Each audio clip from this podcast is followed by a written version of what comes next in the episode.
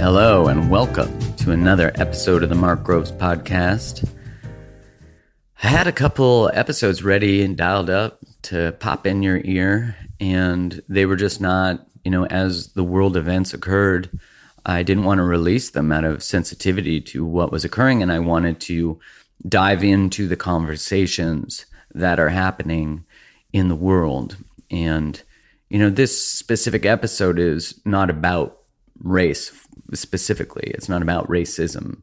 It's about humanity. It's about, you know, as I explored this subject, I, I want to walk you through some of my thought processes because I think it's important for other people to hear the internal dialogue of someone who, um, you know, like this idea that I'm afraid you might judge me. Of course I am because I'm human. And I ask for your grace that I might get the wrong words in the wrong order. And that's ultimately what gets in the way of speaking out for white people in general is that we're afraid of not being seen as nice or not being liked by our family if we stand up for this or being berated or made fun of or being seen as virtue signaling when when this comes from a heart-centered space it is expansive it is healing to acknowledge what is occurring in the world to acknowledge the pain and suffering of different groups of people and especially currently in the in the spotlight of the world, the suffering of black people. And it's interesting because I was thinking like we're going to continue to have this conversation about Black Lives Matter, and I thought, oh my gosh, like this, the fact that we have to continue to have it means that we haven't we haven't changed much. You know, I watched um, the movie "I Am Not Your Negro," which is based on James Baldwin's writings, and it is fantastic. I recommend it to anyone who wants to see the history through the eyes of James Baldwin and the experience of of what it is like to be a black person in America. And there are so many great films with Apple, I know has a section and Netflix has a section for us to educate ourselves. You know, there's a, a line from Ram Dass where he talks about how you know, there is compassion where I have compassion for your experience, that I can f- have empathy and experience your suffering. But then there's a whole other line where the space between you and I dissolves and your suffering is my suffering. That in your experience of pain, I experience pain. And that's ultimately what gets in the way there's a block between accepting the suffering and pain of someone else because I think in some ways we'll feel responsible for it, um, but also because it can be it can feel all consuming. I know I've felt that way that like if I touch the tip of this pain, I will be swallowed by the pain of humanity, but not realizing humanity's pain is my pain. Like it is my responsibility in relationship that I help to nurture and repair with my partner, with my family, with anyone, if it's safe to do so. But to, it is my job, it is my work in relationship to hold the space for repair and healing. And there's a great line from uh, the Gottmans where they talk about relationship masters. And that's why I want to point out to you that all of this stuff is relational. The skills that you're invited to learn in these conversations are relational.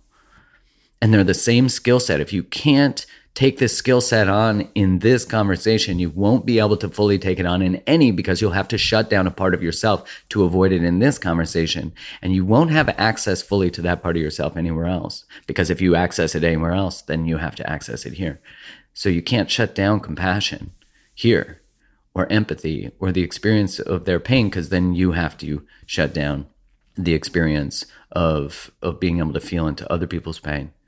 And so there is this there is this exploration of recognizing that uh, the sorry the Gottman quote. See my brain goes squirrel. Woo. Um, the Gottman quote is what really relationship masters do differently than everybody else is that they don't leave their partner in pain. They don't let them sit there and suffer. They repair. They repair, they repair, they repair. That's actually one of my favorite quotes because it reminds me how much we, one, try to punish people to leave them in their suffering because we're hurting. And two, we're afraid of their suffering and we don't know how to hold it because we don't know how to hold our own.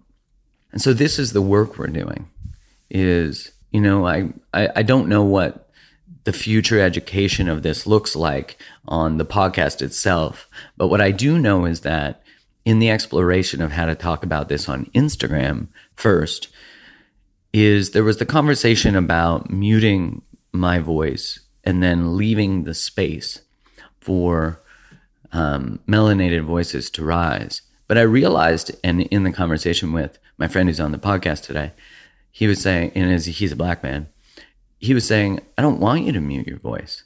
Like, I want you to use your voice or use your platform. And I thought, that's exactly what I want to do is use my platform to amplify the voices of others who don't have my platform. I mean, that's the essential, like sharing privilege, stand on the shoulders and then become the highest tower, the highest speaker, the loudest voice.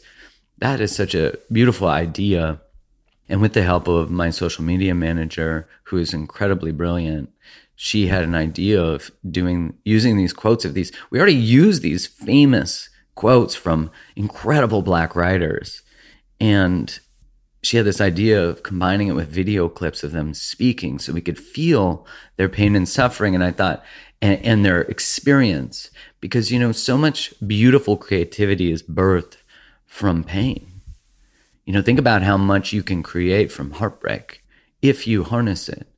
Think about how many, and, and so when we connect to these words of people who have suffered, we just take the words and we don't invest in the stories I was watching this really great town hall from a woman named Rachel Rogers yesterday, and it was about how to move your small business forward in a way that is proactive and anti-racist. And I thought, well, okay, this is a really in, and it, they said, what books are on your bookshelf? Like decolonize your bookshelf. And I thought that's so fascinating because I haven't read the life stories of James Baldwin and Maya Angelou and Toni Morrison but I'm diving into them now because I want to connect to that. And so those are some of the ways that we can connect to the stories of people. And then, you know, as my, my social media manager said is like, then when it, we talk about the conversation of dehumanizing, then it makes it's not even a reality that we would question that we don't want equality. And I love the way that Brene Brown expresses that anyone who's been dehumanized must be rehumanized first. And that's why, of course, all lives matter. But that's why Black lives matter, because they need to matter more. And that conversation is very divisive, you know, and not divisive in that um, having it separates two people, but it's very interesting that when we say Black Lives Matter, we automatically are in this space where, oh, well, then those lives don't. That's not what occurs in it. You know, it, that's not what is actually happening. It's just like when Kaepernick, Kaepernick took a knee, um, the conversation was turned about disrespect to the flag and military. And I'm not American, but I do have lots of American friends and, uh, you know, who are, were in the military, are in the military. And we had this really beautiful conversation where I said, Can you separate that taking the knee is a separate experience than respecting the military and the flag? Like those two things can be um, separate. They don't have to, one does not mean the other. That was just created to create a political riff about it. And so as you explore this conversation, as I explore it, um, it is with an open heart to be wrong, to be curious, to feel shame, to sit in the discomfort, to look at how I can contribute and change. And, you know, moving forward, I am committed to bringing more people of color on the podcast. Um, I, you know, I already have so many incredible teacher friends who have been on who are black and people of color. And, you know, it's a, it's a no brainer, but I want to be proactive about it and as I think about those things, I'm like, yeah, that's that's the responsibility. That's what it means to be humane is to think about one another, to care about one another, to support one another, and to acknowledge where there is a lack of fairness and oppression and suppression. And you know, so I am grateful that you're listening to this podcast. I always say to people because the only ever negative review I ever get on the podcast is when someone doesn't agree with something I said or the content.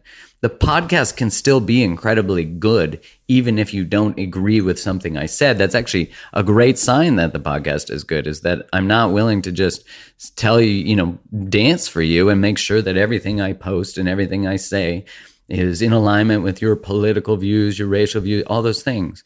It is so important that we learn to sit in the space of other opinions and things. If you feel uncomfortable in anything that is said ever, explore yourself. Where does it sit? Where does that come from? Why is that coming up? Where is it in my body? If that part of my body could speak, it would say. You know, that's such a great way to get back into your body and to explore when feelings come up, especially if you're someone who lives in your head. Because the journey back to your heart is through stillness, is through observing is through asking questions. So if you feel emotions come up in this conversation, but any conversation, take a deep breath. And what I, you can just do this right now. Take a deep breath, close your eyes. If you're driving, don't do that, but sit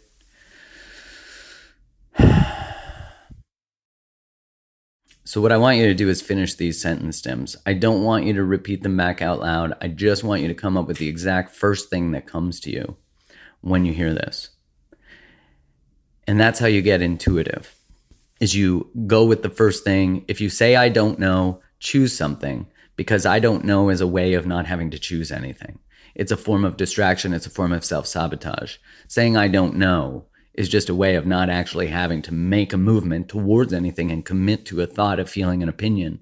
And then if you experience shame for your opinion, that's okay. Explore that. Where did it come from? Is it yours? Why do you have shame holding it? Is it congruent with your values? So let's do this. When I think about the conversation of race, I feel where I feel that in my body is put your hand on that part of your body Take a deep breath. If that part of my body could speak, it would say,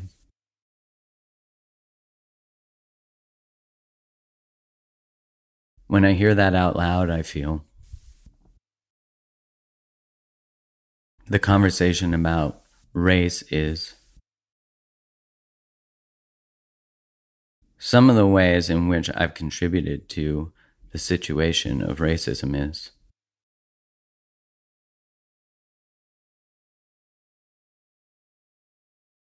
Sometimes I judge when. How I feel about myself when I judge other people is.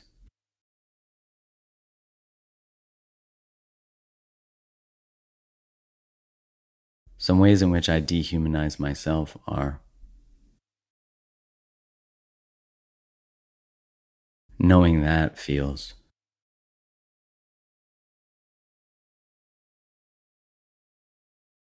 the idea of changing a system feels.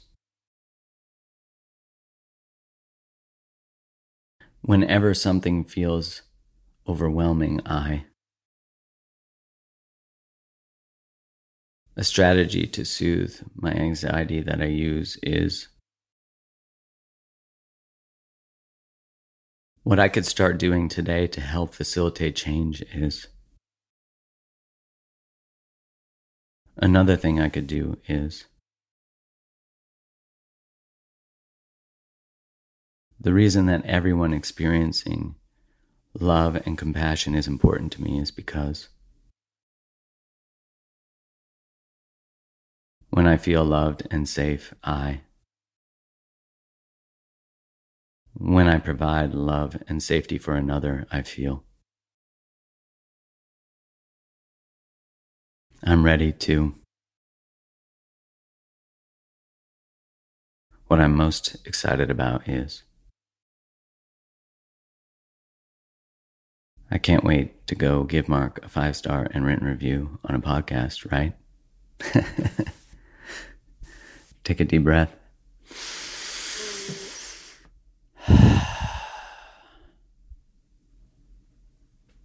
Just feel that love in your body.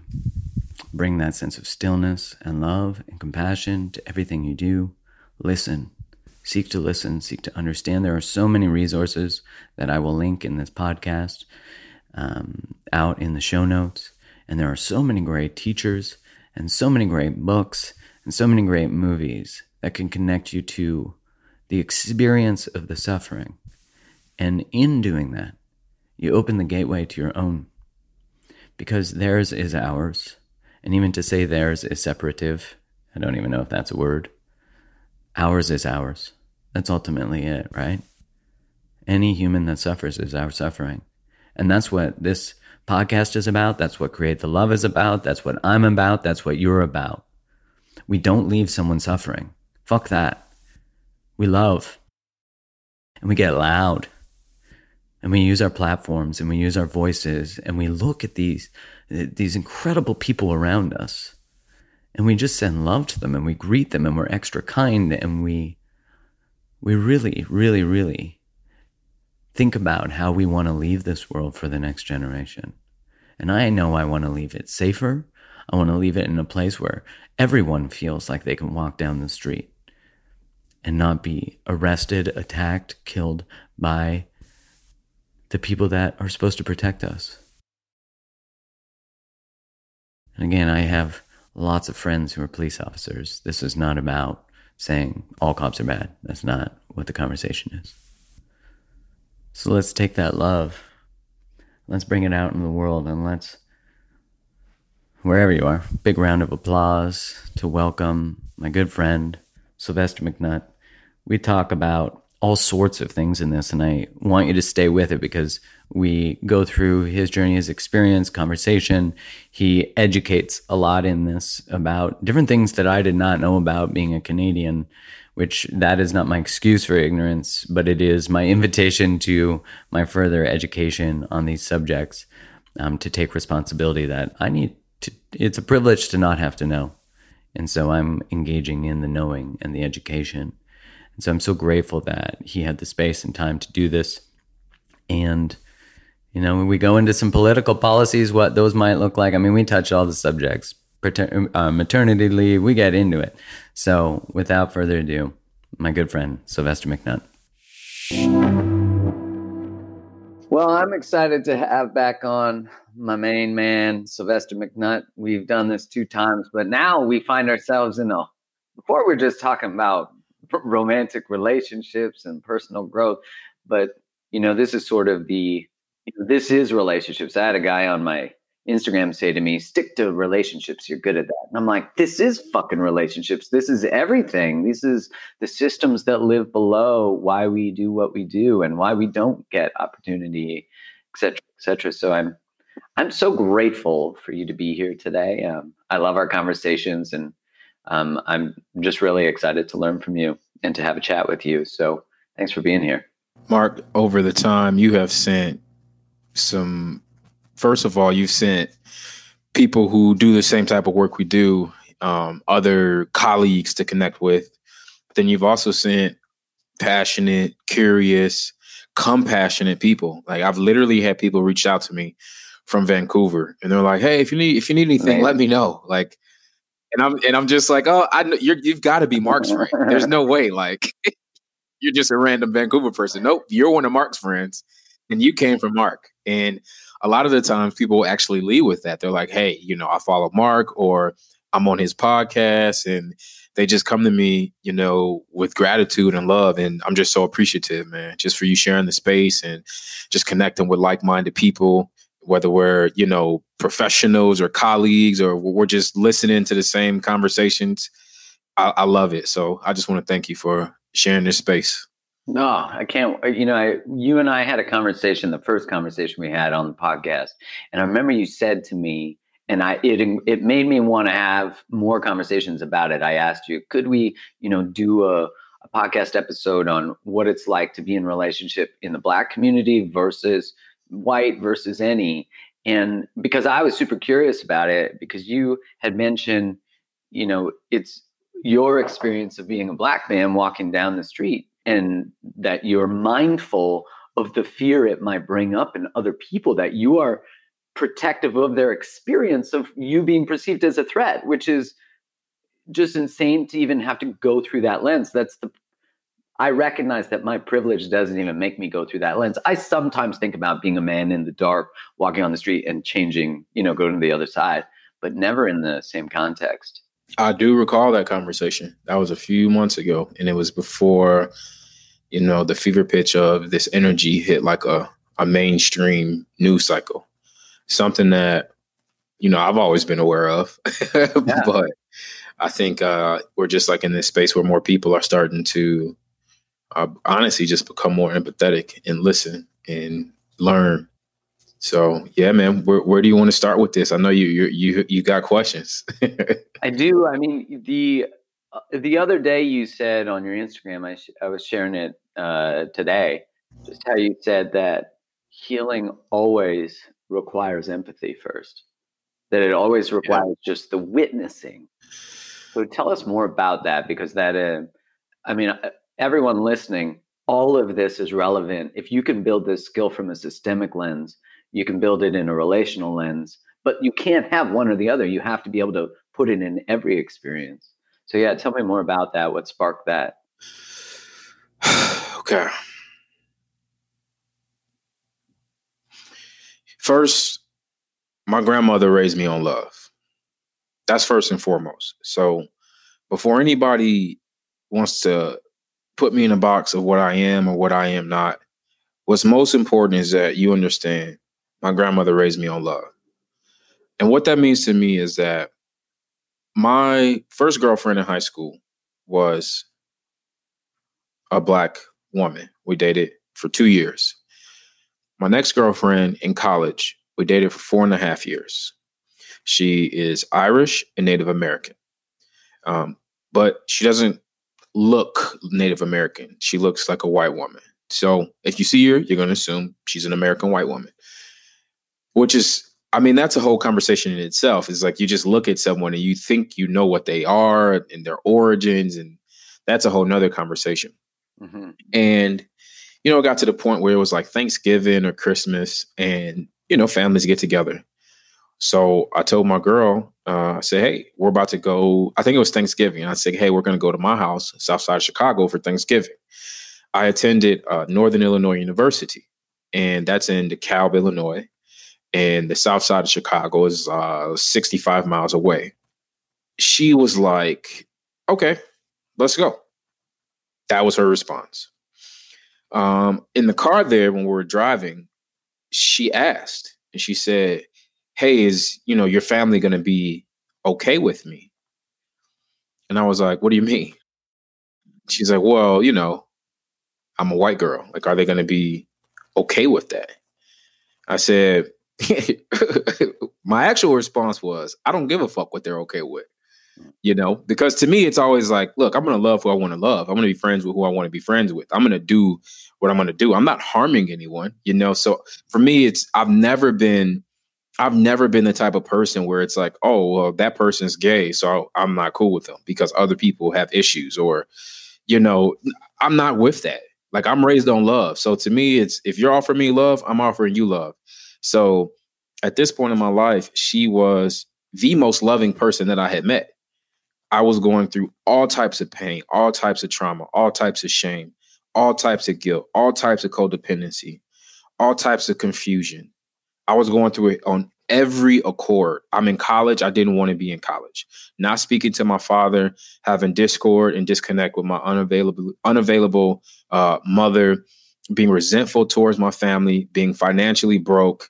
Live literally the only money I was having was because I was a college student. So getting refund checks from financial aid, which was essentially loans. Mm-hmm. Uh, being in a place I hate it because I hate the winter time. Now I know the winter in Vancouver is not that bad, but the winter in Chicago is awful, bro. So I'm just in this place where I like literally hate everything about my life, combined with all this trauma and pain that I went through. But at that point in my life, I had I didn't have the skills to heal. Like I didn't know what to do. All I did was write. That was all I could do. I would just write in my journal. But that really wasn't enough. So here I am in college, and this girl sees me. She sees the light in me. She sees my sense of humor. She sees everything that's good about me before I even do. And every single day she tried to love me. She tried to bring me food. She tried to make me laugh. She tried to uh, help me with my homework assignments when I was struggling.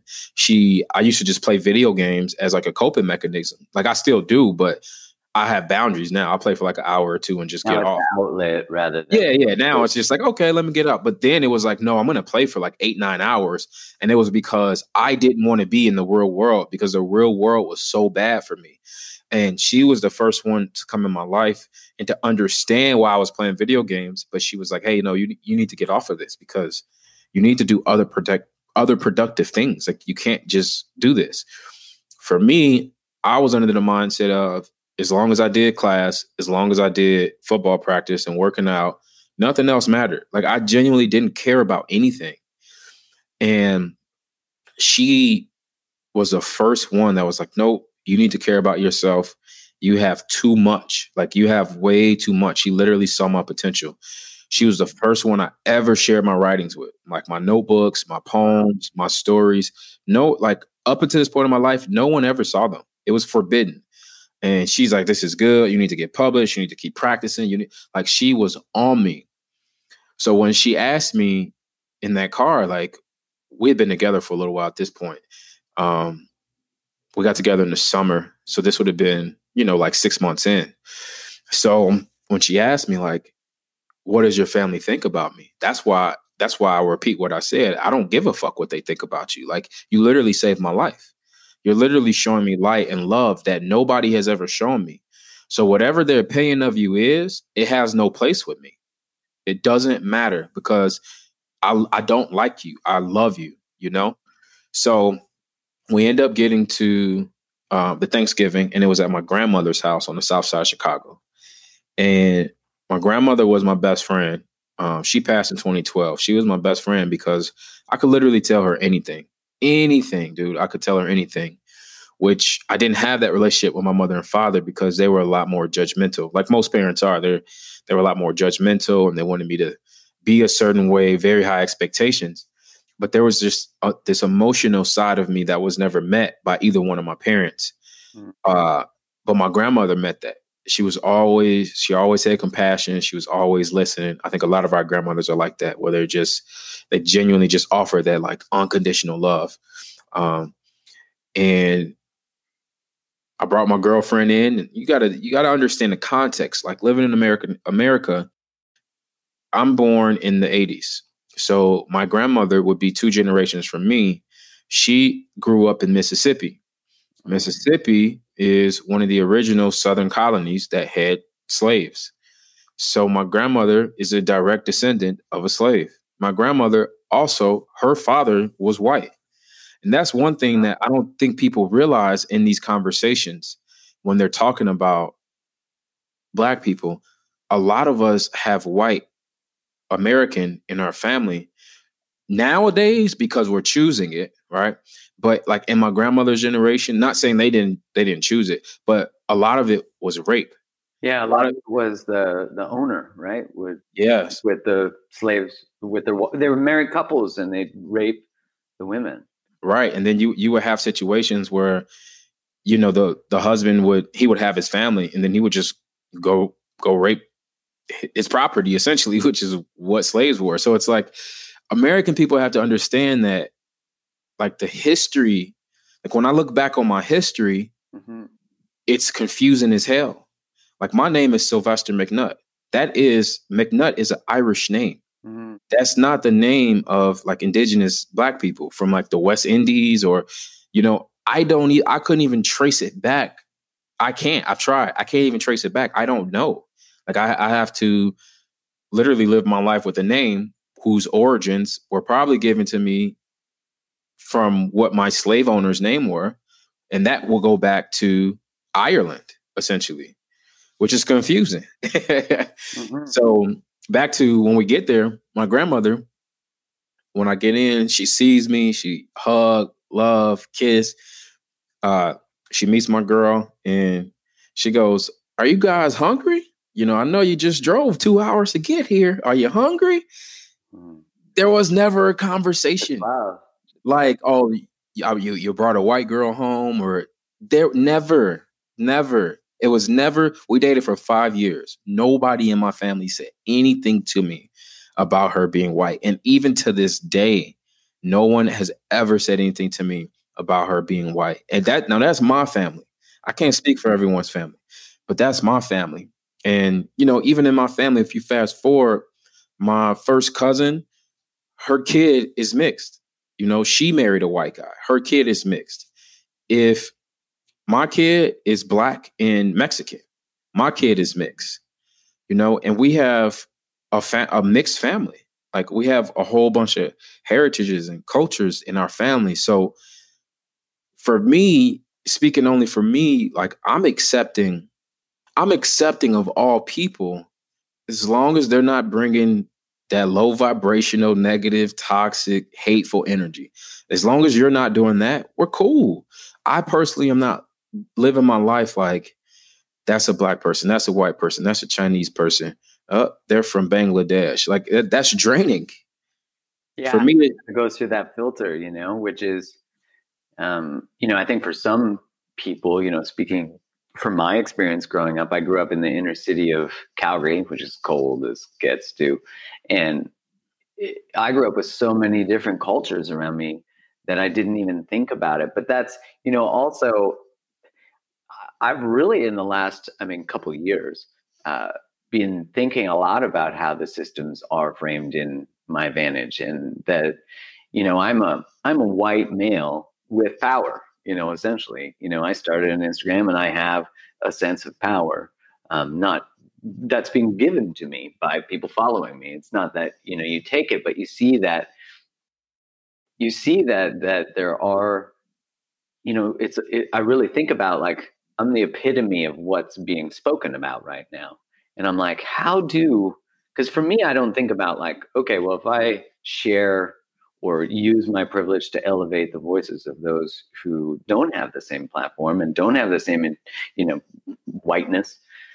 I'm like i don't lose anything. Like to, i hadn't consciously been thinking about it but i think it's been really um, beautiful to put it front and center for me to say like okay i want to get intentional about blowing up those systems by actually in some ways prioritizing that that that there is the voice to women, to women of color, to people of color, and being able to look at my own unconscious biases just by which of course involves some shame some guilt. I remember the first time i heard black lives matter i was talking with a friend and i was like yeah but don't all lives matter? I remember saying that and then uh, she's a black woman and she gave me an education real quick. She lived in new york and I hadn't even thought about the idea that though, you know, that people who've been dehumanized, the work is first to rehumanize them. Of course, all lives matter. That's that's that's actually just a given. But when other people's lives have not mattered, it is important to make them matter first. And then all lives actually matter. But currently that's not true. All lives don't matter at the same level. And I noticed when I shared um, quote the other day from uh, Scott. I forget his last name right now off the top of my head, but anyways, incredible writer. And the first part says the the problem is that most white people think that racism is hatred, and it goes into how racism is systemic. And I got quite a few replies from white people who were like, "The first line of your meme is hatred is racist," and I'm like, "You guys can't even hear. Like you're so busy defending." This principle that you don't even know why you stand for that you can't even hear the rest of the thing about the systems and about the oppression. And just what you were saying that you know i've always thought that mixed race people are the ultimate expression of love by when it's by choice. But not recognizing that you know in people's past there is the experience that you were talking about in your grandmother's bloodline in your bloodline. And so as all this stuff comes forward. You know you were saying i mean you brought up race in our first conversation and that was really you know it offered a way of seeing that i hadn't thought of. And so i'm wondering for you like as all this has come up and inflated right now and hopefully continues to be a front and center what has come up for you? Like what you know because i've seen your writing and what you've been speaking about but you know is there anything that really you want like when you think about the white person I'm talking about who's offended by the first line. Yeah, so there's there's three things there that you said that I want to touch on. So the very first thing is that person who's quote unquote offended. Um, a lot of people get offended at the truth. A lot of people get offended at things that bother their sense of security of who they are. You know, being completely honest and transparent when it comes to white Americans, uh, racism is coded in their DNA. It's coded. It's literally coded into our culture. Uh, my brother, he works at the uh, dispensary here, uh, medical marijuana dispensary. he got a Yelp review or maybe a Google review, and it's like a five star positive review. And the comment literally says, "The color man that helped me was so good and knowledgeable." And it's like he, it, like he is a proper noun. He has a name, and his name is Will. And there's other ways to describe a person and it's like it's one of the things that we do here it's like the psychology of americans is we describe people by race. If you go to a, a massage parlor parlor and there's two ladies working there and you leave and you tell your friend oh man you know the lady at the massage parlor she really helped me. You should go check her out. She's really good. Yeah do you remember her name? No i don't remember her name. Just just go see the asian lady. Mm-hmm. that's literally that's how we're trained to think subconsciously here in america was it? Were you sure it was an Asian lady? No, no, no, no. It was a white lady. It was a white lady. Yeah, that's right. Go see the white. That would be true in Canada too. Like I'm sure I've had that conversation. You know, and I'm not nece- necessarily saying that's wrong because it's a way to describe a person, right? But the humanizing factor is how about we proper nouns? What was her, what was her name? Oh, her name was Vanessa. Go see Vanessa. Yeah. Let's let's make her a human instead of the Asian lady help me. You know, and you know, for example, my brother, his name is Will he's the colored man who was knowledgeable. If he was so good, five star review, you know, yeah, it's a five star review, and it's like, eh, it's kind of like if I was to say, oh yeah, the woman with the big breasts was so good at Whole Whole Foods. She was she was a great manager. It would be totally inappropriate. Yeah, agreed. It would be totally inappropriate, and and I just think we're in a point where it's not going to change with us. But I think if we have that conversation enough, I think it's something that could shift. And then you mentioned you said that you were trying to learn about you know your privilege and like um amplifying voices. It's you asked me like what came up a lot so much has come up. Mm-hmm. so i've seen and i've seen lots of uh white creators say hey i'm going to mute my page. I'm not going to talk. I'm going to use this time to learn educate myself and um, to amplify people of color, POC, I think is what the term people are using, people of color's voices. So, com- being completely transparent, there's two feelings that I have with that. First is I want to acknowledge that as white guilt. That's being white and being guilty for finally seeing um, the anger, the pain, the, the struggle, finally seeing what's happening. So it's like a white, it's it's like a guilt trip almost, right? That's that a lot of white people do when they first start learning about this stuff. They mm-hmm. guilt trip themselves because it's like, damn, like how could I be 30 years old and have no clue? Which it's like it's actually so asleep, you know? It's like kind of the fault of the system. Like that's how the system is created. It's the fault of your parents for hiding you from this. But see, that is what I want to say is like I personally don't want any white voices muted because I don't want any voices muted period. I want people who have something good to say to be able to speak. There's countries where they marginalize their internet and control their internet. I don't like that. You know we still have a society where when it comes to women we want to marginalize and put their voice down. And we act like as men we have all all the fucking marbles. Yeah. Why do we have to do that? Me i'm i am confident in my masculinity I don't have to tell a woman to be quiet because she's a woman. I don't have to put her down. It has that that doesn't hurt me. That doesn't hold me back. Her thriving doesn't hurt me at all. Mm-hmm. If she wins, I win. That's because I have abundance mindset.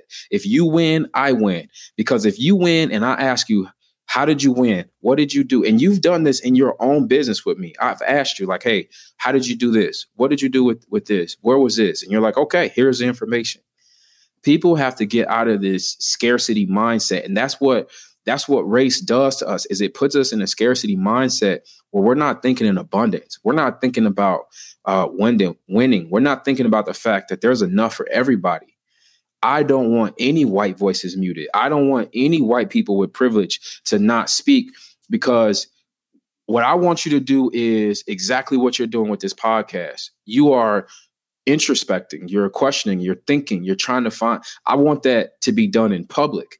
I don't want people to come out and say, oh, we got the answers now, because I don't have the answers. I want it to be dialogue like me and you are having where we can just openly talk. It's not judgmental. It's not you're right, you're wrong. It's like, no, like, let's create a dialogue. Okay, this is what I am, and, and, and this is what I don't understand.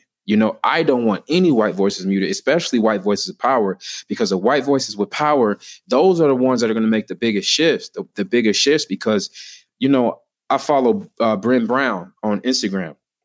I just started following her. She does great work, right? I went on her Instagram today.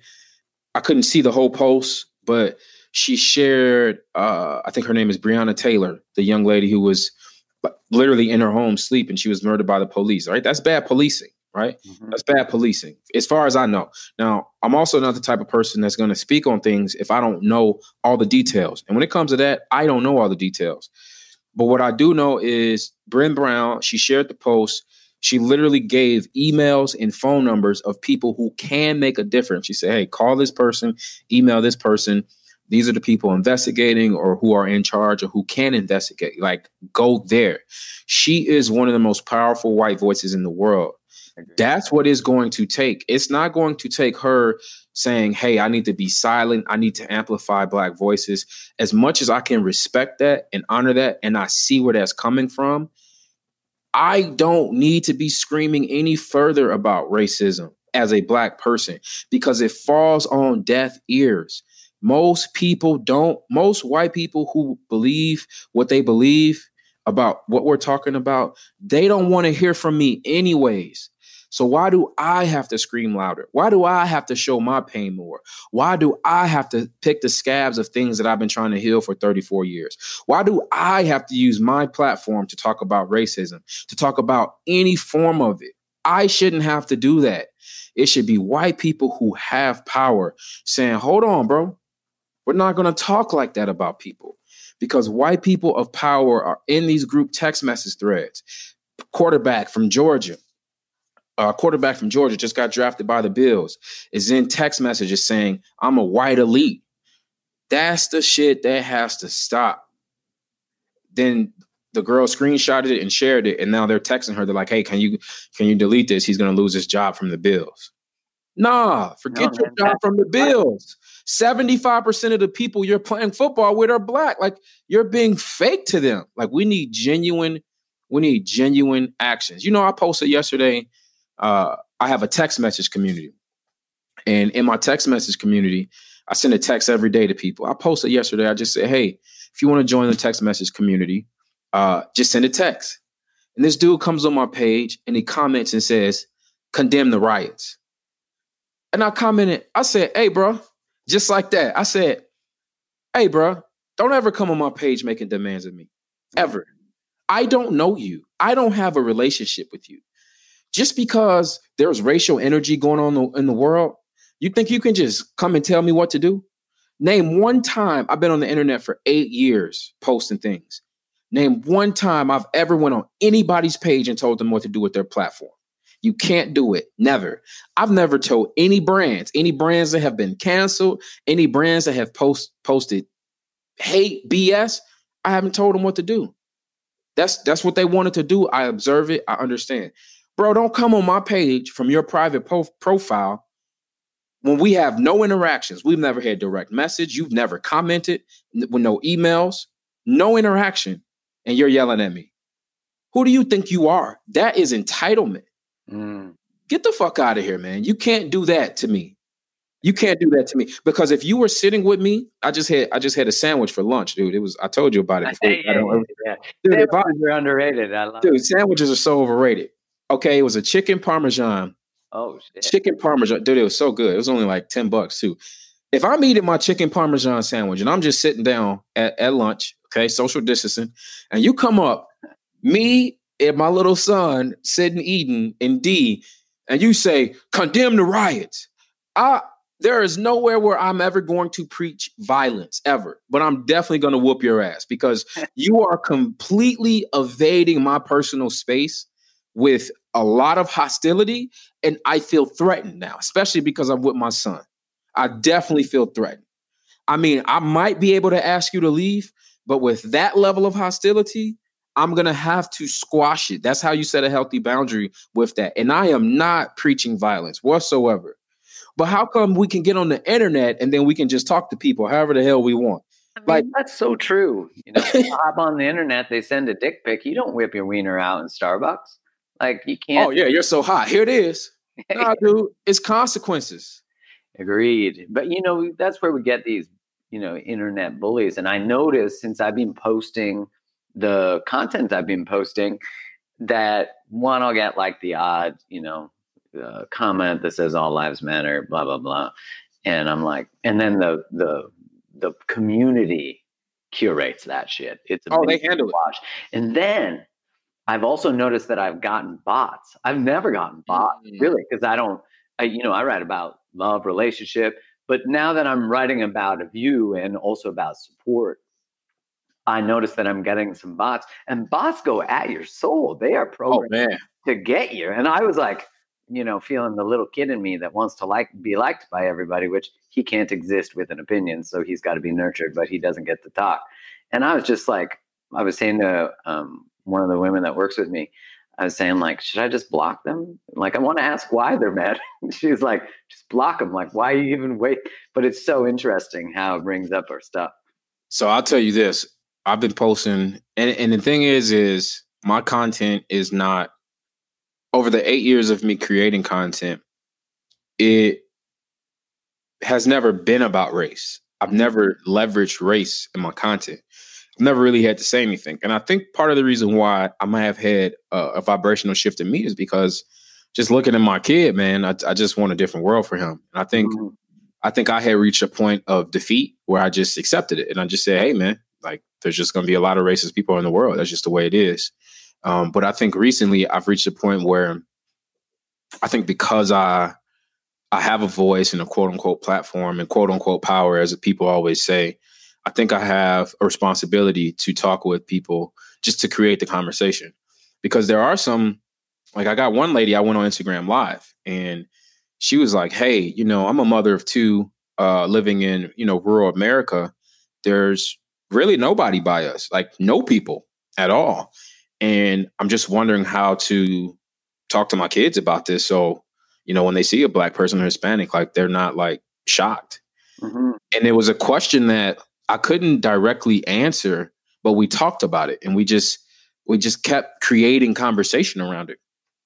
And I think that I don't know her um, or her kids, but I think because we created that conversation, I think she's more equipped to prepare her kids for that situation where that question is is enough you know that her kids yeah. will uh, maintain a form of curiosity you know yeah. they might observe that someone's skin is a different color but it will be like why is that what does that right. mean right. You know, which is you know there was at some point in human history that race was became a thing you know where we were all just humans and then at some point someone made there be a separation based on skin color which mm. is really fascinating. I, I, don't know the evolution of that, and I think any uh, theory on it would be postulated because it was obviously thousands and thousands of years ago. Right. But, you know, I think about what you said um, in regards to the muting, and I wanted to just bring back to that, which is when I first observed that movement. I actually said that I didn't want to participate in the mute because I thought I will not speak this week. But what there's no i must use my platform that's the whole point is is like if i don't speak none of my followers hear anything you know they might not they might be curious you know because uh, i was i wrote about van jones the other day i heard him on a podcast and he said i follow people who i completely disagree with and people who hate me. He's like because the world will curate the news for you and you'll only get news you like. You'll only get stuff that agrees with what you think and he's like but i don't do that. He's like and the reason i don't do that he's like i follow white supremacists on twitter. He's like i do that because when i sit down with them i can sit down with them with love for their where they've been who raised them with that hate. And i i was so this was you know probably about a year ago that I heard that podcast. And I remember it sticking with me so much because I thought about unfollowing people that I didn't like the content of their stuff that was just uh, opposite of how I thought. And it made me, because he said, How privileged are you that you can't even be uncomfortable with information? And I was like, Oh, shit, that's so true. Oh, I align with that. I, I agree. I, I I'm gonna name drop, you know, and uh if you're triggered by the names, hey, deal with yourself. But I look at Joe Biden's page every day. I look at Bernie Sanders' page every day. I look at Donald Trump's page every day. All right. Uh, Laura Ingraham, I look at her page every day. She's a she's a political commentator. I look at Van Jones. I look at CNN. I look at Fox News every single day. I look at both sides of. See, here's the thing: you look in America, thirty six percent are Democrats, thirty six percent are Republicans. The rest are independents. So we have a country. There's three hundred and fifty million people. So on any given day, I'm going to come across Republicans, Democrats, Independents. I'm going to come across black, white. I'm going to come across young, old. I'm going to come across experienced, unexperienced. So to me, if like Van Jones said, like if you're only willing to follow what you know, then that means you're looking for confirmation bias. Yes. In psychology, confirmation bias is I want everything to confirm what I already think, what I already know, what I already believe, who I am. What that is, is a lack of security in self. I don't have lack of security in self. Even though I know myself, I am not done growing. Therefore, I need to be tuned in to other frequencies. I need to be tuned in to other thought because I need to know because I'm a citizen of the world. So I come across all types of people. So I want to know what do they think. You know, I, you know, I follow on Twitter Justin Trudeau. Mm. I'm not. I, am not a citizen of Canada. You might be though one day. You never know. You're coming. But I follow. I listen. He had a speech the other day. Someone asked him about Trump. It took him 21 seconds to respond. He had to think and gather his his thoughts, and he didn't say how he felt because I know human behavior, mm-hmm. and I know, yeah. and I know, and I know energy, and he didn't say how he felt. And I want. I wish I I, I should have tweeted him, and I said, "Hey, bro, say how you feel. But Canadians, you guys are so nice, so you guys yeah, don't. It's really contrived though. It's quite a load of bullshit. We're codependent. That's what we are. Okay, may, I mean maybe that's what it is. But you know what I mean? We're like overtly nice, but you never know our true opinion. I, I, would just love the balance between that and what American politicians are, because American politicians are just cutthroat, savage, talk about you, talk about your mama, talk about your kids, like nothing's off limits.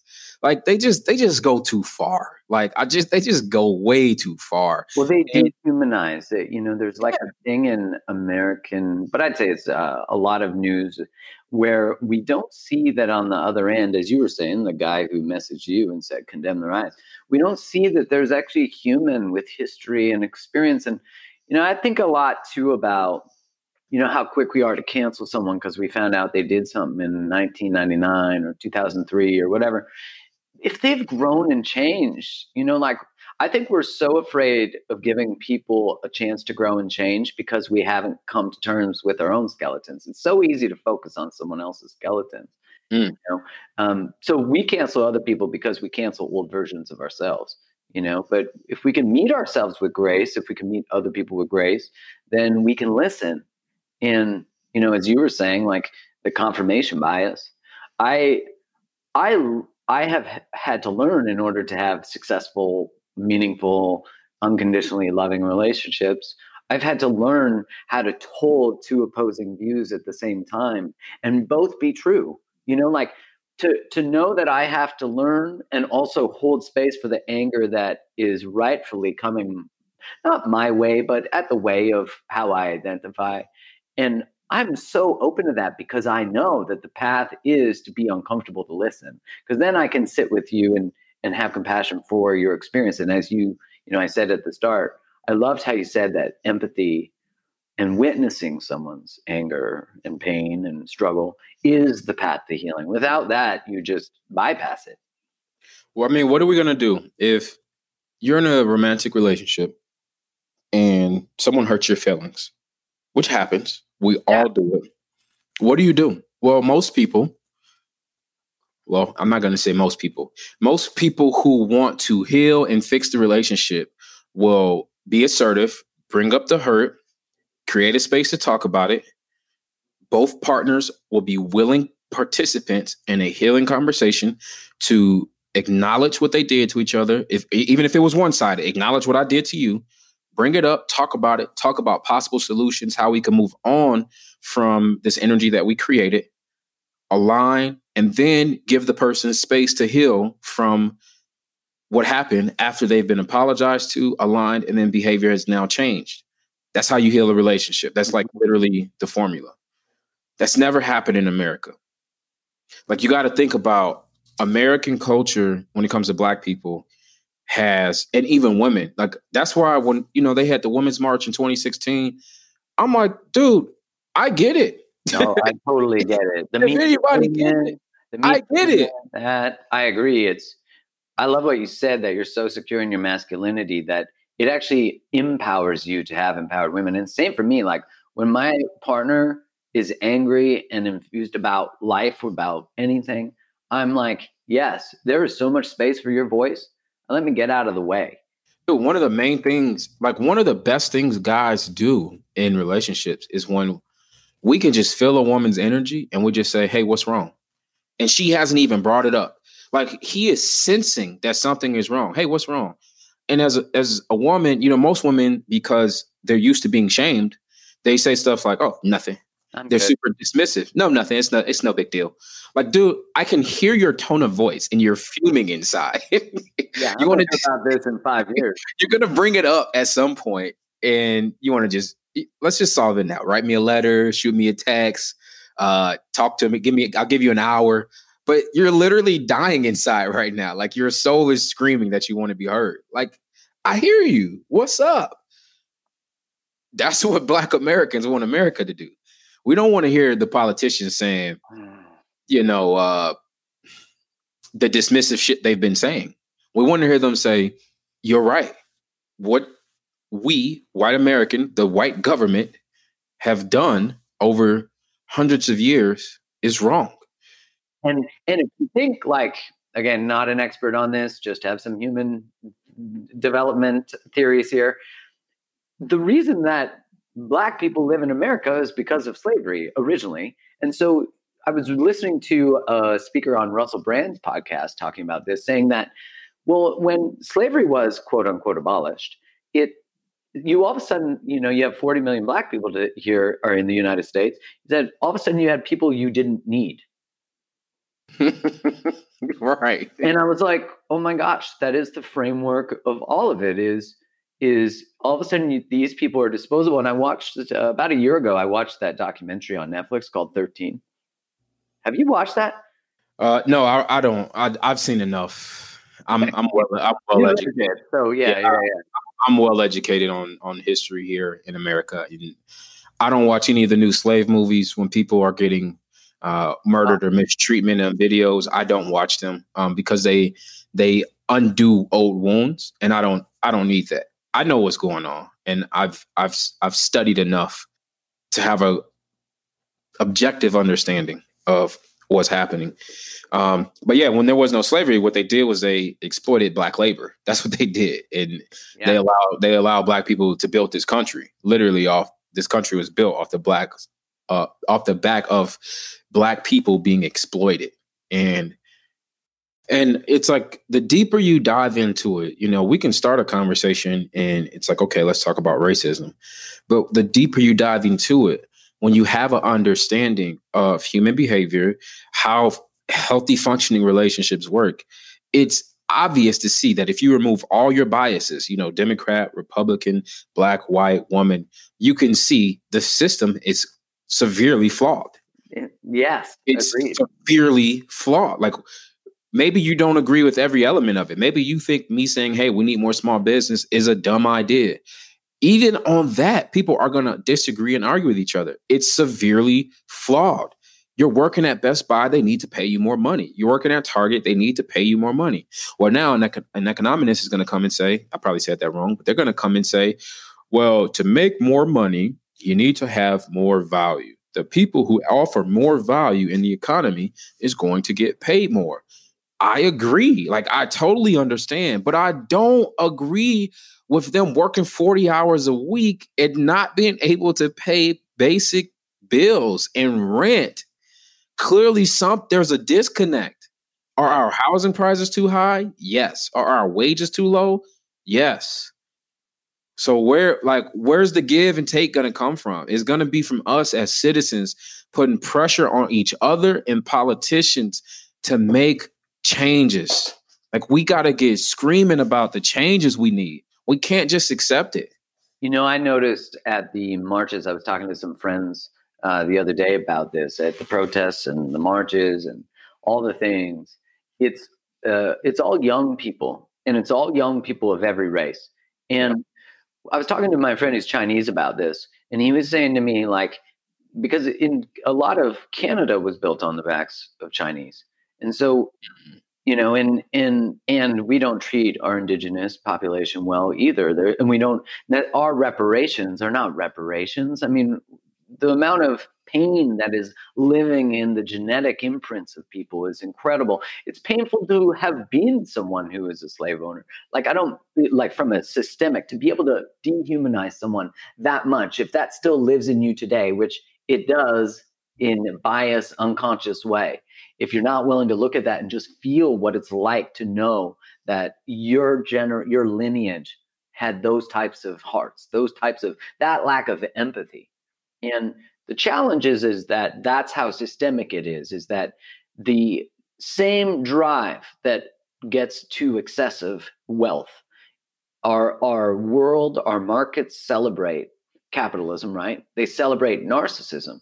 Because if you're willing to do something with your business at the cost of someone's at someone's health to make more money, you have to be devout of any empathy. And so mm-hmm. the same people who were able to do things to humans in American history, but Canadian history too, and I think every country, you know, has its own histories, is if you were able to do that, that same lineage allows you to to do it at any cost. And our world still celebrates that. Look at the what COVID is going to have created in terms of more redistribution of wealth all of the it's not Walmart. Walmart was open. You couldn't go to the beach, but you were allowed to go to Walmart. You know, like the the idea that like when all the small businesses are the ones that had to close during COVID, there are a, a lot of them are decimated now.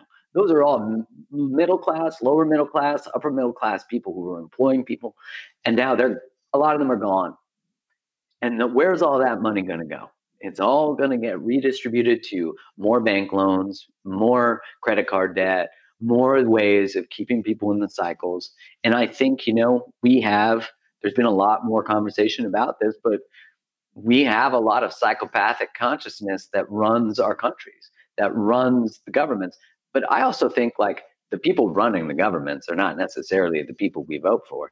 They're all the systems that run in the backgrounds, the families that keep inheriting positions. They're all politically connected. I'm going to rub your back, you rub mine. I'll give your kid a job here. You do this. You put some money in my little donor account. I'm going to drain the swamp and and then make it more swampy. You know, like it's a and people believe lies. You know, it's so normal for us to just hear a lie and be like, "Oh yeah, he lied, but it's okay because you know he's a politician. It's okay for politicians to lie." And I just see all that, and I'm like, man, the, the people making decisions about women's health are usually old white guys.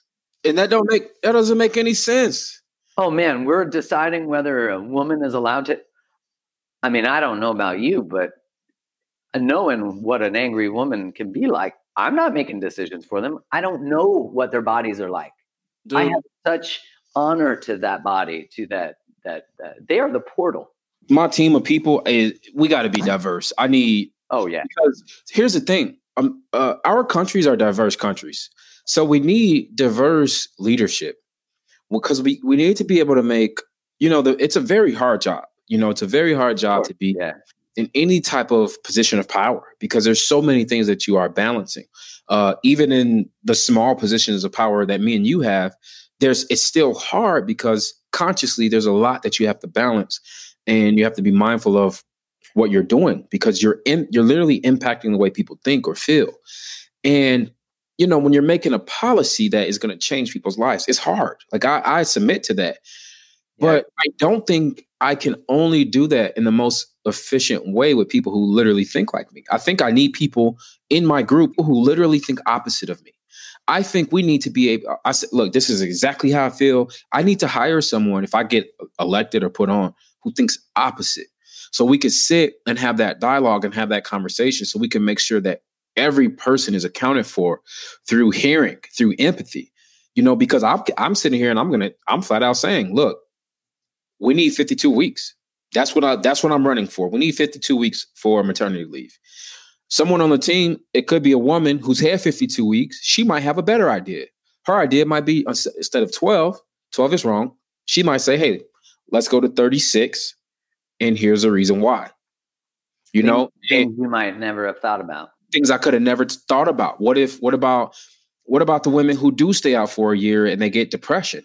What about the introvert women who have kids and then their work was their outlet for their emotions and for their feelings and for their connectivity to other people, right? So for me, that's what I really would love is just to see like maybe the term is diversity boards, just boards of diversity of people, uh, even the people in power sharing, but it's not a hey, let me break you down because the way you think sucks. Like, no, no, no. Let's let's create space where everyone can share their opinion and then let's bring them together.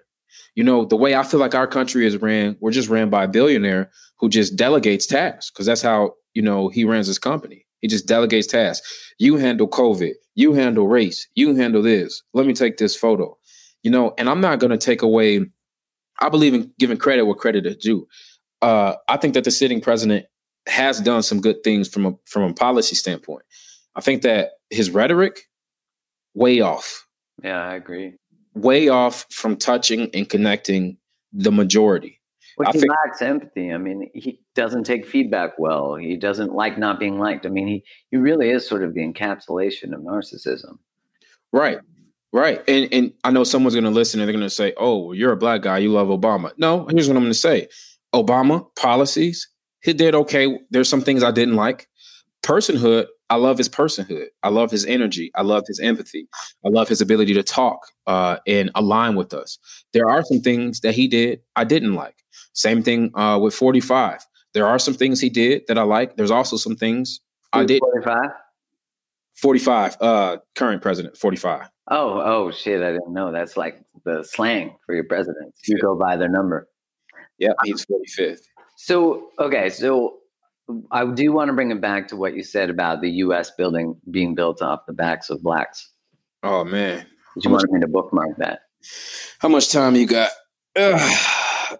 Well, I think this is important for people to, um, you know, hear. And and one thing I remember I wanted to speak to you about previously, but I think it's relevant now, and I think maybe is part of this conversation. Why don't you start, and I'll see if it flows in. No, go ahead, go ahead. Well, I remember saying to you that, like, when I was growing up, because I was born in '78, so you know, through the '80s, I I remember growing up in the late '80s, early '90s, and there being a real like black culture being inspiring to youth in a lot of ways. Like rap music was rebellious. That there, and I remember thinking, like, looking back, how much there was a. I want to say that. Um, that people were inspired by the outspoken nature and the willingness to say things at the cost of you know disrupting systems and all those things. And i really think in a lot of ways as as uh, and i can't speak for white people but i my experience was that we've just sort of um, accepted that this is the way the system is and we obviously benefit from it so why question it but I think there was because there was such authenticity, and I was telling you that I'd go over to my friends' families who were any cultural background, people of color, and especially I think of like my Haitian friends, my Saint Lucian friends. there was so much love in their homes and there was love in my home but there was like this community this sense of just generations at the at the dinners and there was a real i think in the in the development of our cultures because there was less privilege to those communities they held on to community more. And we've really lost a sense of community in a lot of ways. And i don't want to say for white people but it kind of feels that way that they're you know we we don't have generations living in our homes and the italians do so that's not really fair but i do remember that being something that was sort of inspiring growing up and i don't know if that brings up anything for you hmm. so first you know i don't want to come on here and say that everyone's family is like perfect or anything like mm-hmm. It's, it's some assholes in my family too, you know. yeah, yeah. I mean, I might be the asshole. yeah, yeah. I, I've probably been the a hole in my family plenty of times, especially when I started setting boundaries, because that's when people are like, "Oh, you're you're new. You're you're you're, you're saying no to this. You're, you're damn disrupting right. the family system." right? No, no, no. Let us take advantage of you. Nope, not anymore, buddy. So I'm going to read you something. This comes from theconversation.com. Uh, the article title is "Exploiting Black Labor After the uh, uh, Exploiting Black Labor After the I can never say this word right. After, it should be after the abolishment of slavery. That's why I'm not saying it right because they don't have the right context of the what word. the word? They have just abolition. Just abolition of slavery. It should be abolishment. That makes abolition. Is, yeah, I think it's just a different. So here's what it says. Um, this is about half the way down. It says, uh, ironically, white leaders found a solution in the 13th Amendment 13th Amendment is the amendment in um, the U.S. Constitution that freed slavery, freed, freed the slaves, passed by uh, Abraham Lincoln, who was from Illinois, where I'm from. 1865, United States, uh, Abraham Lincoln passed the 13th Amendment. Uh, so, by exploiting the provision allowing slavery, and it was a thing called involuntary servitude. So after slavery, the United States of America went to involuntary servitude. So the way they set that up is they wanted to continue uh, to continue as or a punishment for a crime. So what they did was they took advantage of a penal system predating the Civil War, and it was even used during Reconstruction. So Reconstruction is a time period after the Civil War the Civil War. So you had slaves, then you had the Civil War. The reason the Civil War happened in America um, is because the North and the South fought. So essentially, that was everything east of the Mississippi River. That's what America was at the time. And there was a north side of that side of so Illinois, New York, Pennsylvania, Ohio, Indiana, all of those states versus the South, uh, Georgia, South Carolina, North Carolina, Mississippi, Alabama. Those are referred to as like the deep South. That's like that's literally where the most racist people are in the country, right there still to this day. And that's because that's where the big slave plantations were. So you had slave times, you had the Civil War, then you had uh, the 13th Amendment, which abolished slavery. After that, we had what was called Reconstruction, which was when America just started building. I mean, just started building trains, railroads, new buildings, literally reconstructing the country because we had just went through this war that just destroyed so much of the country, right? So it says a new form of control. With the help of profiteering industrialists, they found yet a new way to build wealth on the bound labor of Black Americans. The system was called the convict lease system and mm. here's how it worked Black men and sometimes women and children were arrested and convicted for crimes enumerated in the Black Codes.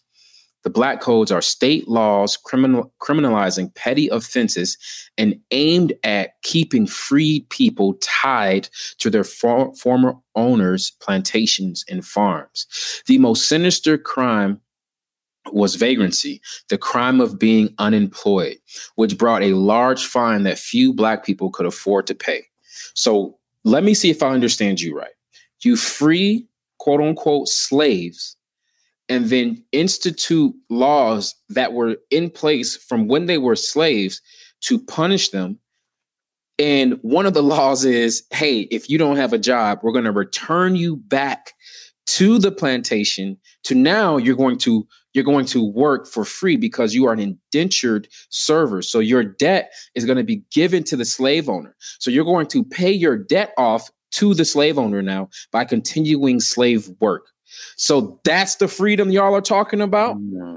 literally this is them targeting black people by saying yeah we're going to we're to use this black code state laws petty offenses. It sounds like they're making this shit up to keep people down. They're just making what they were doing. They're just making stuff That's up. propaganda. That's called marketing. We're going to free you, but oh yeah, you're an indentured servitude now. And since you have a debt because you don't have a job, we're going to send you back to that slave plantation you were at because you owe him, but he can pay pay the money off for you. So you're just going to work for free now. How does that sound? Oh, guess what? It doesn't matter how it sounds. Get going. Okay. So that's literally what happened. So black convicts were leased to private companies. Black convicts. It should say human beings because yeah. it will make it human. Black convicts were leased to private companies, typically industries profiteering from the region's untapped natural resources. As many as 200,000 Black Americans were forced into backbreaking labor in coal mines, turpentine factories, lumber camps. They lived in squalid conditions, chained, starved, beaten, flogged, and sexually violated. They died by the thousands from injury, disease, and torture. And do you think that a lot of Americans actually know that history? Like in school, were you taught about that part? Hell no, you weren't taught about Of course, right? Yeah, Black History Month. You know what they told us about? Martin Luther King was so nice and he led a protest and he brought the country together. They didn't tell us that he was hosed. They didn't tell us that people threw bricks at him. They didn't tell us he got death threats every day. They didn't tell us that he was shot and assassinated. They didn't tell us that white people at the time hated him.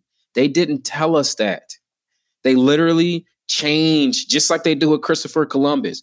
Christopher Columbus came to America and found the country. He came here and he killed the indigenous people. They raped the women who were here. They killed children.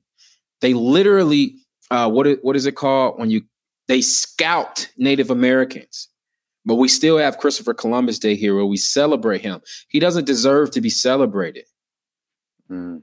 But this is America. Like Donald Glover said, this is America. Of course, people don't know about this. You know, I'm going to tell you about something that uh, so you can look up something called the Jim Crow laws. Okay, the new Jim Crow. It's the same same stuff. It's law. It's literally laws that they have been instituted to keep people down. Jim Crow uh, was a slave owner, so what they wanted to do was keep his ideologies uh, intact. So that's why it's called the Jim Jim Crow law. But I want to switch subjects because I want to I want to tell you about you could type this in right now yourself. They, they could watch 13, and that 13 is about the 13th Amendment leading to uh, eventually the war on drugs, which is again war on blacks. So it's a very fascinating documentary. Do this with me. Type in the Willie Lynch letter. Willie Lynch, W I L L I E Lynch, L Y N C H letter. Got it. Okay. So it's probably going to be the second link from finalcall.com. Yeah, got it. Okay. So what this is, Willie Lynch letter. Have you ever heard of this? No. Okay. So Willie Lynch, he was a, famous slave owner from the West Indies. So what America wanted to do was they wanted to bring him over so he could teach Americans how to break the slaves, how to break black people's mindsets, and how to control them for hundreds of years. So I'm not going to read you the whole thing because it is a long long speech he gave, but it's there. You can read it. But here's what I'm going to read. Okay. He said, Gentlemen, I greet you here on the bank of the James River in the year of our Lord and 1712. And it's so funny too. People who want to control you, they always bring up God. They always bring up religion. And then they want to control you right after that. First, I shall thank you, the gentlemen of the colony of Virginia, for bringing me here. I'm here to help you solve some of your problems with your slaves because slaves were trying to speak up. They were acting out. They were trying to revolt. They were trying to fight back. They were trying to escape these inhumane conditions. Does that sound familiar? Trying to fight back from the system, like Chuck D said. Like fight the power. You were talking about the hip hop music you love. Fight the power to be. Doesn't that sound like the tune that white black people have been speaking literally our entire existence in America? So they literally brought the best slave owner ever there, Willie Lynch, and he says. Your invitation reached me on my modest plantation in the West Indies, where I have experimented with some of the newest and still the oldest methods for control of slaves. Ancient Rome would envy us if my program is implemented. As our boat sailed south on the James River, named for our illustrious king, whose whole uh, version of the Bible we cherish, I saw enough to know that your problem is not unique. Meaning black people trying to stand up for himself, yeah. themselves. That's not unique. While Rome used cords and of wood as crosses for standing human bodies along its highways in great numbers. You are here using the tree and the rope on occasions. What he's referring to is how when black people acted out, they would lynch black people. There would be no trial. They would just lynch them, just be for sport almost. I caught the whiff of a dead slave hanging from a tree. I'm going to read it again. I caught the whiff of a dead human being hanging from a tree a couple miles back. You are not losing valuable stock by hangings. You are having uprisings. Slaves are running free. Your cops are sometimes left in the fields too long for maximum profit. You suffer occasional fires. Your animals are killed. Gentlemen, you know what your problems are. I do not need to elaborate. I am not here to enumerate your problems. I'm here to introduce you to a method of solving them. This is the, this. Listen to this, okay? In my bag here, I have a foolproof method for controlling your black slaves. I guarantee every one of you that, if installed correctly, it will control the slaves for at least 300 years. My method is simple. Any member of your family or overseer can use it. I have outlined a number of differences among the slaves, and I take these differences and make them bigger. I use fear, distrust, and envy for control purposes. These methods have worked on my modest plantation in the West Indies, and it will work throughout the South. This is simple. On top of my list is age, but it only starts with an A. Okay. Uh, it is only there because it starts with an A. The second is color or shade. Then there is intelligence, size, sex, sizes of plantations, status on plantations, attitude of owners, whether the slaves live in the valley, on a hill, east, west, north, south, have fine hair, coarse hair, or is tall or short. Now that you have a list of differences, I shall give you an outline of action. But before that, I shall assure you that distrust is stronger than trust. Mm. Envy stronger than adulation, respect or admiration. The black slaves, after receiving this indoctrination, shall carry on and will become self refueling and self generating for hundreds of years, maybe thousands. Don't forget, you must pitch the old black male versus the young black male, and the young black male against the old black male. You must use dark skin versus light skin, and light skin versus dark skin, which, if you look that up, that's called colorism. Okay. Mm-hmm and you must use the female versus the male and the male versus the female. You must also have the white servants and overseers who dis to distrust all blacks. But it is necessary that your slaves trust and depend on us. They must love, respect, and trust only us. Gentlemen, these kids are your keys to control. Use them. Have your wives and children use them. Never miss an opportunity. If used intensely for one year, the slaves themselves will remain perpetually distrustful. Now, gentlemen, let's make a slave. So, my friend Mark Groves, that is why I don't want white voices silent because Willie Lynch came here and said, you need your wives on board. You need your servants on board. You need the help on board. You need the whole establishment on board to break a slave's mindset to keep them slaves for hundreds, if not thousands of years. So if we're going to sit up here and we're going to post black squares on the internet that don't do a damn thing, when we get done with those scares, with those squares, what we need to do is we need our, our white wives, our white husbands, our white friends, our white teammates, our white people who run businesses and politicians and podcasts, and the ones who claim to care to really care. We need them to speak for hundreds and thousands of years because they and only them have the ability to break the slave mindset and the chains of slavery that have been given to us. Because most black people don't even know about the Willie Lynch letter. Most black people don't even know that this is this is literally the psychology of what America ran on. Not old, not, not old America, America ran on. So before we can heal our relationship, I need this acknowledged. I need the government to acknowledge this. They want to talk about reparations. We don't need no damn money. Yeah, we built all of this and we should have been paid for our labor. How about some acknowledgement? I'm sorry that we had slaves. I'm sorry that we did that to our American people. Don't tell me we want to make America great again until you make it great the first time. Mm-hmm. Apologize for this. Align with this. Change your behavior on this. Don't tell me anymore. I don't want to hear I don't want to hear Democrat. I don't want to hear Republican. I want to hear I'm sorry for what we put you through. Let's come together. Don't tell me this is a time to align and you're not the one aligning. You're still spewing the same rhetoric that aligns with Willie Lynch. I don't want to hear it. I want to hear all white people saying, no, nah, we're going to talk about this mm-hmm. because I'm not in the group chats. I'm not on the CEO boards. I'm not at, and I don't, I don't want to stereotype, but I live in Arizona. It's mostly mostly white men and some white women, but mostly white men who go golfing here. It's a big thing here, golfing. We have a huge golf community. So I'm not on the golf course. You guys need to be the ones when you hear those jokes, when you hear these racist jokes, when you hear the sitting president of the United States, because uh, I think it's the First Amendment that says we have the right to free free speech. We have the right to protest. So when Colin Kaepernick, an American citizen, peacefully protests, and you have the president of that country call him and anyone else who protests a son of a bitch, and Americans back that because of political ideologies, that's wrong.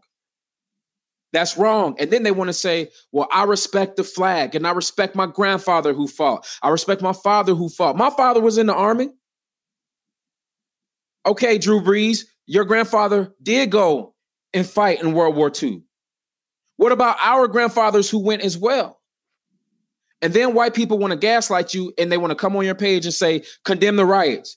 Mark Groves, do you know about the riots of Tulsa? You don't know? Let's let's just Google it real quick, Mark Groves. Type in riots in Tulsa. Let's just let's just see what comes up. The Tulsa Race Massacre, also called the Tulsa Race Riot, the Greenwood Massacre, or the Black Wall Street Massacre, or of 1921 took place on May 31st. And June 1st, oh, it was a two day massacre. This is the repeat of the line that um, Trump had to if they start looting, we start shooting. Is that correct? I think that was from, I thought that was from the Tulsa. Let's look it up. Let's see. Let's see. I don't even want to read it. I'm tired of reading it. I'm tired of looking at this stuff. I'm tired of it. Let your people look. For, let your people they look. Can Google it. They can look it up. Let your people look it up. Let your people look up the Tus- Tuskegee Airmen. Let them look that up. Tuskegee Airmen. The Tulsa Race Massacre. Jim Crow laws. Look this stuff up. Educate yourself. You're asking, how can you help? Get educated on the pain that all Black Americans have because the pain is perpetrated in the ideologies and practices that white Americans are ignorant about. Ignorant just means to not know. Mm-hmm. Okay. You've all heard of Martin Luther King. Have you heard of Emmett Till? Have you heard of Medgar Evers? You've heard of the Black Panthers? Okay. So I saw a group of white people in Michigan storm a government building with AK 47s and assault rifles. And the police had restraint and they stood there. And these white people, this happened three to four weeks ago, they were upset because they couldn't get a haircut, Mark Groves, because coronavirus shut down the economy. So they stormed a government building over haircuts and Frosties because they need Wendy's open and Burger King and they need food and they want to get back. And the police held restraint. Mark Groves, one of the common narratives that young black men, like my son will one day be a young black man, is they are murdered in the streets for holding cell phones, for touching their pockets. Oh, he was reaching in his pocket. I thought he had a gun. I thought he was reaching for a gun. But armed grown men covering their masks can storm a government building over a haircut. If people don't see the issue with that, I can't help them. Trump can't help you. Barack, Barack can't help you. Instagram can't help you if that very present day situation, because someone may say, well, all this stuff is in the past. This is a new America. Yeah, it's like that shit ain't in the past. This was a few weeks ago. If that doesn't stir you up, I can't help you. Think what you want to think. All I'm asking you to do is just look. And I've already told you how I feel. I told you how I feel. I agree with Democrats and Republicans because the reason I bring that up is in America, people they try to gaslight you by your political party. Yeah. You guys don't know what my political party is because I've never told you. So how do you know? You don't know. You're assuming that because I'm black, I vote Democrat. Well, I'm telling you, that's not the truth. That's another thing, the black vote. What the hell is the black vote? As if all black people in America have to have monolithic thought. We can only think in one way. We can't think for ourselves. We can't critically think. I just told you, I'm a successful entrepreneur. So a lot of what the Republicans have, I really like.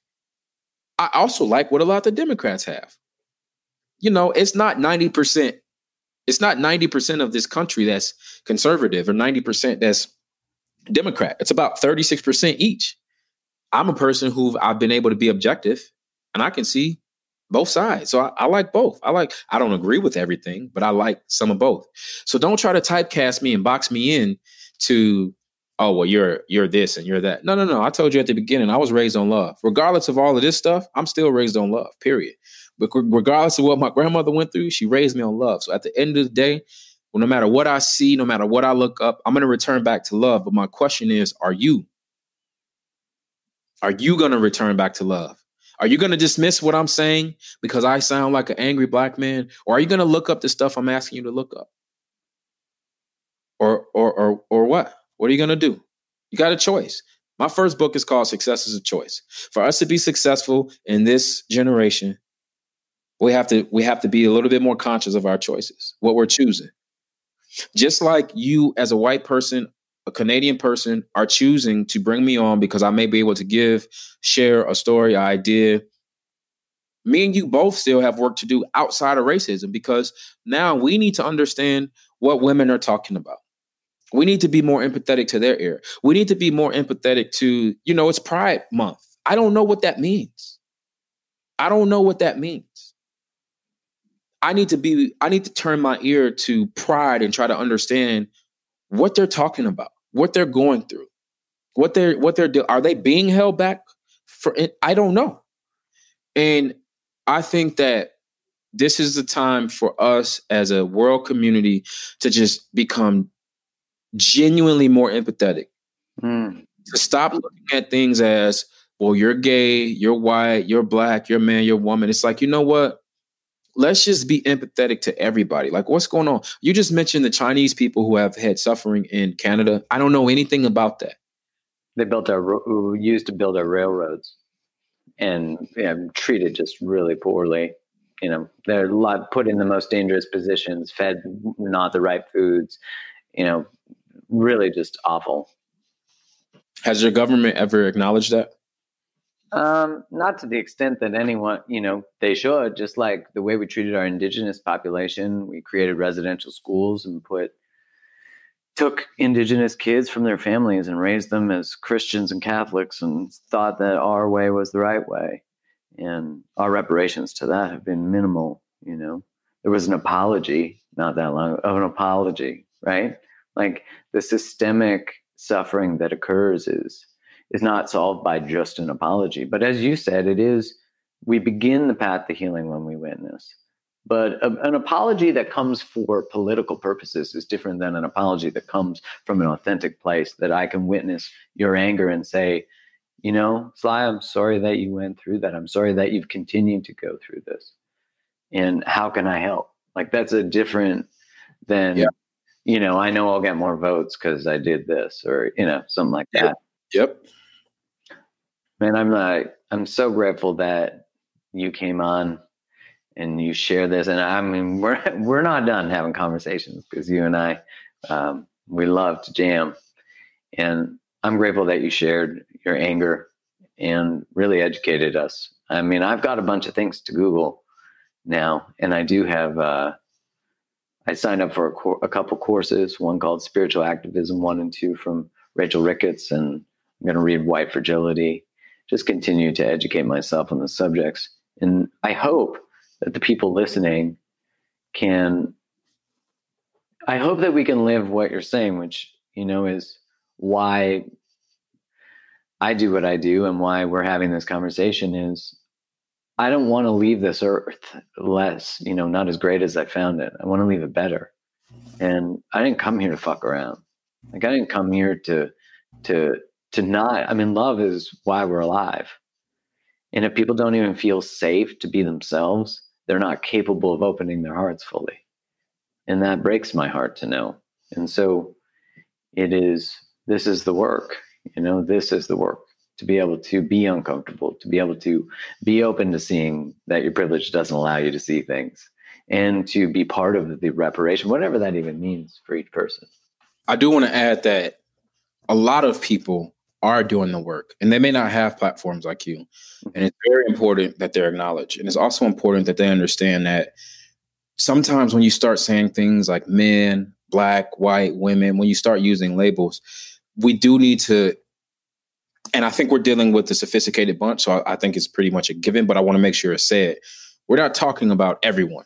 You know, it's not everyone. Like when I say, you know, white people, it's not all white people. Like, you know, the first white woman to show me genuine love, emotional love, was my assistant principal when I was going through all my behavior issues that I was dealing with in high school.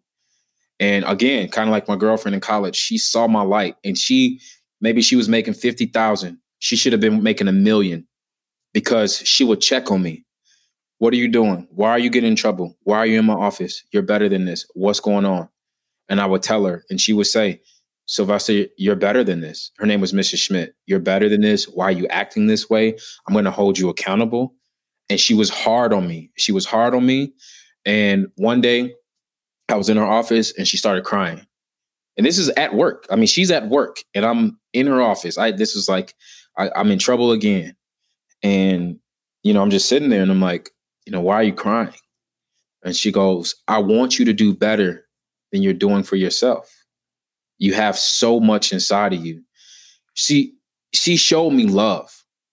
She showed me love. She treated me like I was her son. She treated me like I was her best friend. She treated me like like she just couldn't give up on me. You know, and we didn't stay connected through college. I was going through obviously what I went through. We reconnected. I had my talk last year in Chicago. She came to my talk as my guest. Mm-hmm. Uh, follow each other on Twitter. We have each other's number. And she came as my guest. And we hugged for like six minutes.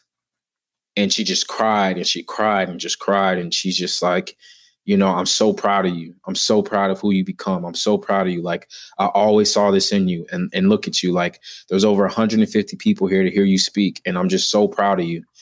And one of the things I said at that talk, I said, look, what you're seeing today is proof that if you lead with love, like if you really have love in your heart, you can literally make a difference in someone's life. Because I was ready to completely give up on myself. I didn't even have a will to live. She was the will for me to live because of what she saw in me.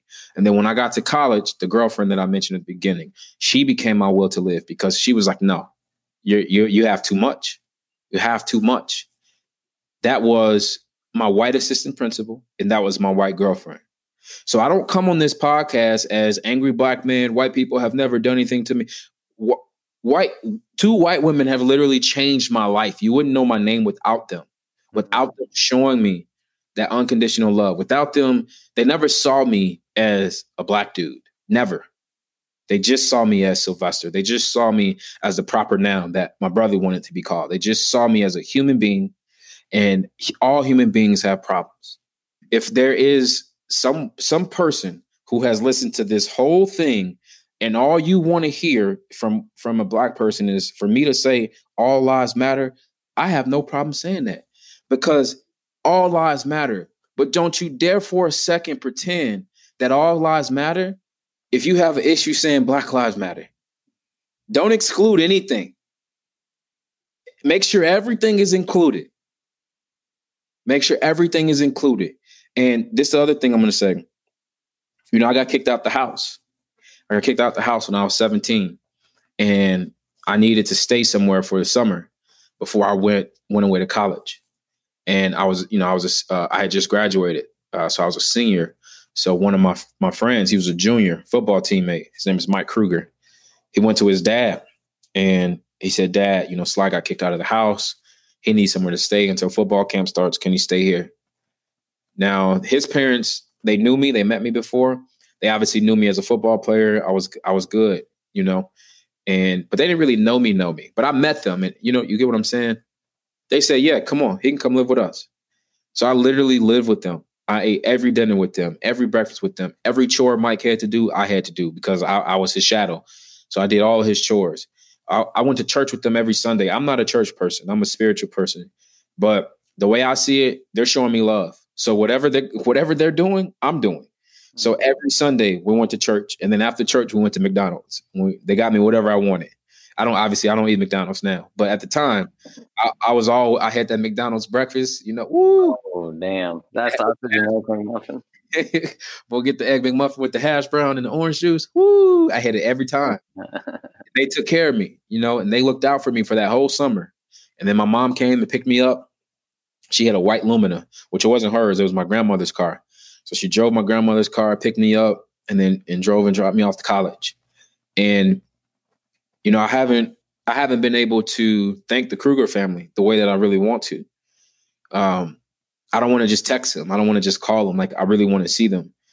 And I think it's super important at this time right now for them to know what they meant to me. You know, because again, I feel like they saved my life and this you know this is a white family and this is them you know using they weren't rich you know they weren't rich they had three kids they each one of their three kids had their own room. They had a basement. They were like slide post up in the basement. There's no windows. It's dark but you know that's what we have. It was all love. And in my life that's what i've been shown for the most part from people just in general. It's just been love. And that's why I preach about it. That's why I preach about healing.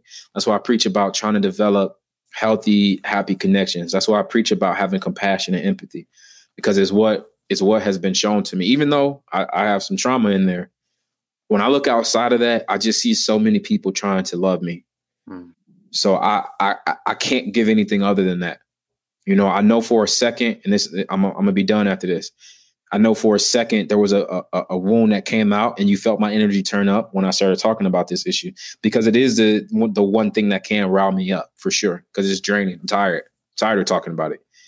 You know, one more thing, if there's any what is the term black people who follow you and they listen to this and they haven't shared something uh i don't want anybody to guilt them because you don't know what they've been through Mm-hmm. You don't know how many times they've had to defend their blackness.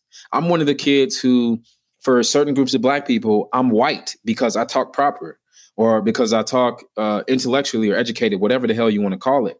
I don't always talk with you know urban vernacular with with more you know urban vernacular. So I've been I've literally literally been teased for the way I talk. So like when I'm in high school, which was this is part of the reason I was stressed out in high school, is some of the black kids didn't like me because I appeared white because I dressed preppy. My father was an army dude. You know how they're not going to let you leave the house dressing crazy. You're going to have a belt on. You shoot everything tight. You know, it's like I look preppy. But then when it comes to some white kids, you have some white kids who were like, "Oh, I'm not to talk to him because he's he's scary looking. Like he's like, no, dude, I'm just I'm just a loving human being." So it's like that's what one of the things that was plaguing me in high school. So I say all of that to say this. I love you and I appreciate you for bringing me on, man. For real. I really do. Uh, I'm coming up to Vancouver, and you got to take me fishing. Yeah, shit. I'll take it. I don't even like fishing, and I'll take you fishing. You got to take me fishing. Okay. I haven't been fishing since I was a kid. Fishing is one of the best. Is one of the best things I've ever done. You fish, you develop such a spiritual connection with that animal, and then you you cook that animal and you eat it. It's just so good. That's it. You think it bless it. You just honor it. And I haven't got to eat that way in such a long time. I just I want to do that. I want to go on some hikes with you. The the hiking scene up there looks crazy. Oh, it's insane. You get up here, you bring your lady and your and your boy, and we'll we'll definitely be going fishing and hiking and all the things. Same. So look, I'm gonna give your people here. I'm gonna give them my number to my text community just in case anybody yeah, get in it, and then I'm done. I got nothing else to say. okay, well, sign. Give them that message. Thank you so much for being here, Sly, for sharing your energy, your wisdom, your heart, your love. Uh, that's all I ever feel from you is love. So share that number and then drop the mic. mm-hmm. Number is 310 340 1677. So you can text me right now at 310 340 1677. This is my text community. I send a positive text Monday through Friday. I don't do anything on the weekends because I have boundaries. Like those boundaries. Boundaries. Um, and that's it, man. Text me. I send out positive things. I send out quotes. Uh, to this morning, I just ask people what type of fitness they're into. Uh, I send links to my podcast, my courses, and other things of that nature. Mark, thank you for sharing this time with me, man. I appreciate it. So, where do people find you on Instagram? on Instagram, I am the angry black man. No, I'm, I'm not angry. Uh, so my full name is Sylvester McNutt. So S Y L V E S T E R McNutt. I'm pretty sure if you just type in McNutt, M C N U T T, I'm pretty sure I will come yeah. up. And uh, huh? And your website, it'll come up. He's got lots of books check him out, get pick up his books, sign up for his courses. Those things are new. They just dropped not that long ago. Congrats on that. Thanks for being here, brother. I appreciate it. Thank you, man. Appreciate you.